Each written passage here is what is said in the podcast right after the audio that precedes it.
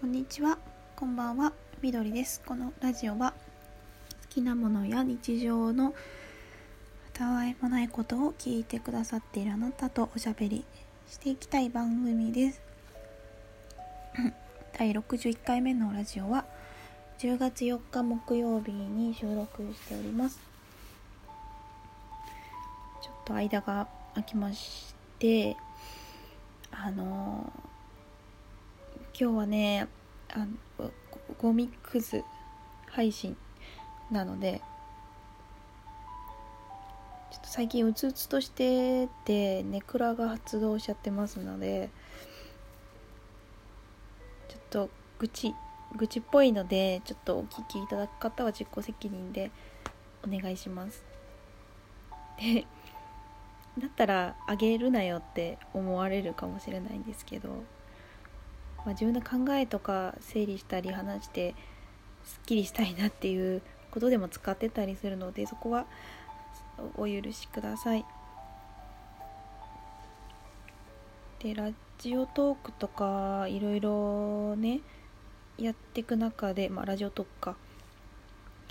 自分がどんな人間なのかっていうのを分かる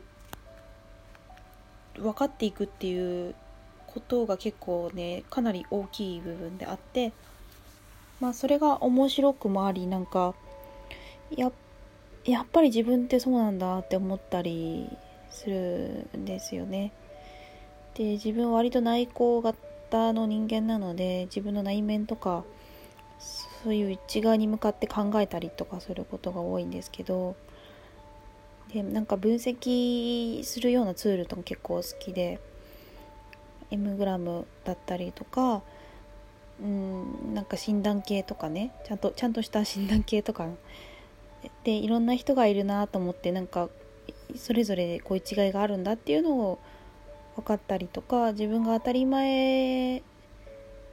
にやっていることが実は当たり前ではないとかそういうの面白いなと思ったりもするんですけどやっぱりねなんか自分はちょっと思ったより自分が嫌だなと思ってる自分の部分が証明されてしまったりとかっていうことが結構あってあの HSP っていう概念があってあのニコニコラジオのニコちゃんをそのトークをされていた回があったんですけどまあ、 Highly Sensitive Person っていうそのいろいろなあのことに敏感っていうか過敏な傾向のある人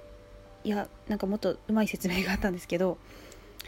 うーんなんかね前に死んでいた時はそうでもなかったんですけど改めてその時にね再度やってみたらね当てはまる項目がめっちゃ増えちゃっててあそんなんだったんだっていうかそうでもないと思ってたんですけどでうんなんかそれを受け受け入れることでなんか納得するというか、まあ、自分はこういう特徴があるからそれはそれとしてしょうがないというかそういうの認識した上で生きていくっていうことがねいいいかなって思うんですけどやっぱりその人の感情とか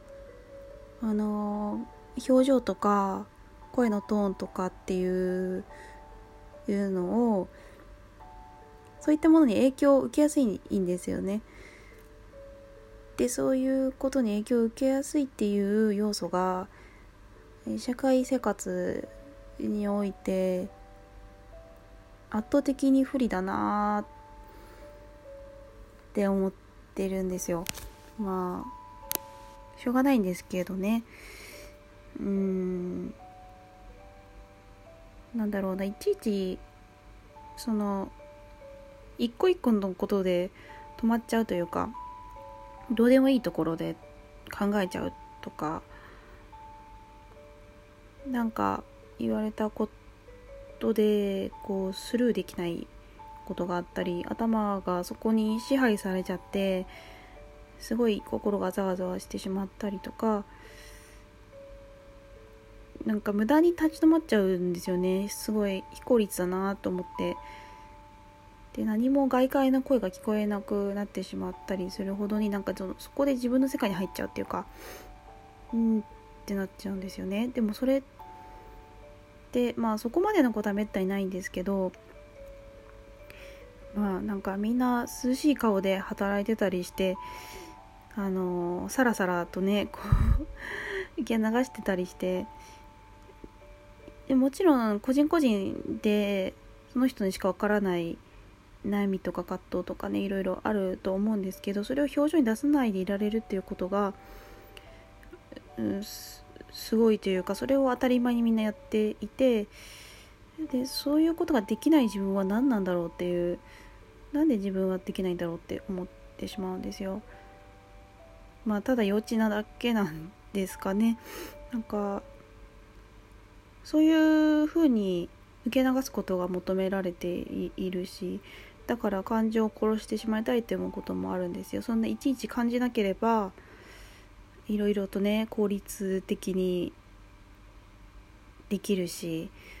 いいなって思うんですけど。だから自分のそういう部分をあまりちゃんと受け入れられてない部分があったりとかしてであの前から聞いてるラジオトークの番組で23時の独り言という番組がありましてその10月2日の最新の回であの内向型の説明が分かりやすかったっていうお話をされていてあの内向性を強みにするっていうあの書籍の紹介をされていたんですね。でその中で人によってこうエネルギーの取得方法が違うっていう話で外交型の人はソーラーパネルで内向型の人は充電池っていう風に例えられていてそれがとてもしっくりきましたっていうお話をされていたんですけどそれっていうのはあの外交型の人はソーラーパネルのようにこう外側からあのエネルギーを充電していくんですよね。つまり人と関わったり話したりすることで元気が出たり回復することができると。でその一方で内向的な人はこう充電池なのでこう内側からこうじっくりと貯めていってそれを少しずつ使っていくっていう形なんですよね。だからそういう外側からの人と話すことでは人と関わったりすることで消耗してしまうんだっていう話で、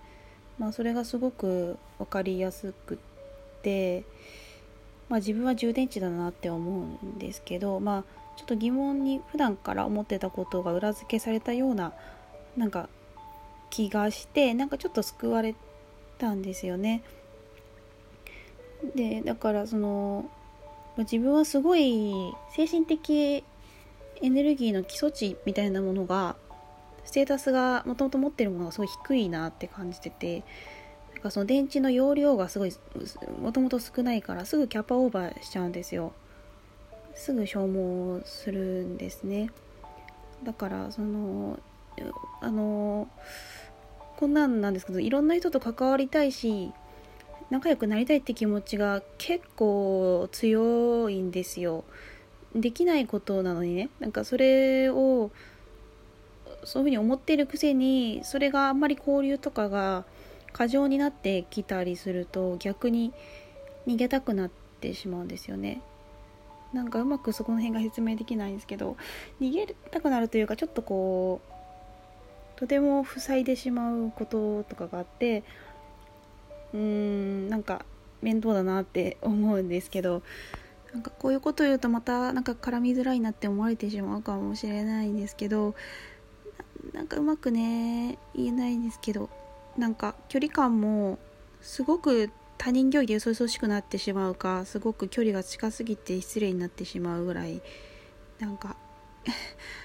ふざけすぎちゃう。ふざけじゃないんですけどでその両極端で中間ができなくてだからちょっと知らず知らず人を傷つけること言ってるかもなってこと最近思ってでなんか自覚なくいろいろやらかしているなーって思ったりもするんですよ。だからそのなんか下手なこと言うぐらいなら喋らないでいるのが一番マシだなっていうことでちょっとそれが一番安全なんですよね。でなんか文章とかを打つにしても一旦なんか途中までやって置いといちゃうんですよ。そのままの言葉で出すっていうことに自信がなくてそうするともう時期を逃してどんどん言わなくなっちゃうんですけどあと善意の気持ちとか言葉とか心配してくれることとか温かいものに対してでそれに対して返したいんですけどそのレスポンスをしなきゃっていう義務感とかなんかそれすらもできない自分がいて何なんだろうっていう終わってるなって自分に対して思っちゃってなんかすごいバランスが悪いんですよね。なんか気にしすぎだよとか考えすぎじゃないって言われることはあるんですけどなんかそういうことも結構なんだろうきつくって感じたその違和感っていうのをなんか流してなかったものにするっていうのはどうしてもできなくって。でもそれってあんまり人に共感されないことなんですよね。なんか悲しくなったりなんか心がざわざわしたりするその瞬間って。他の人は大したことなかったりっていう局面を見ちゃったりするとあなんか私がなんか変なのかなって思ったり。なんか落ち込む時ってその体の周期的に落ちる時なのかなと思ってそれだったら仕方ないなと思って調べてみるんだけどそうでもない時だってるとやっぱりなんですぐこうなっちゃうんだろうって思ってで話したいと思う内容もなんかすごいバッシングされそうだったり共感あんまりされなそうだったりして誤解のないようにしゃべるうまく伝える力は到底ないのでそういうのを吐き出す誰もいない場所が必要なのかなって思いました。ごめんなさい。聞いていただいてありがとうございます。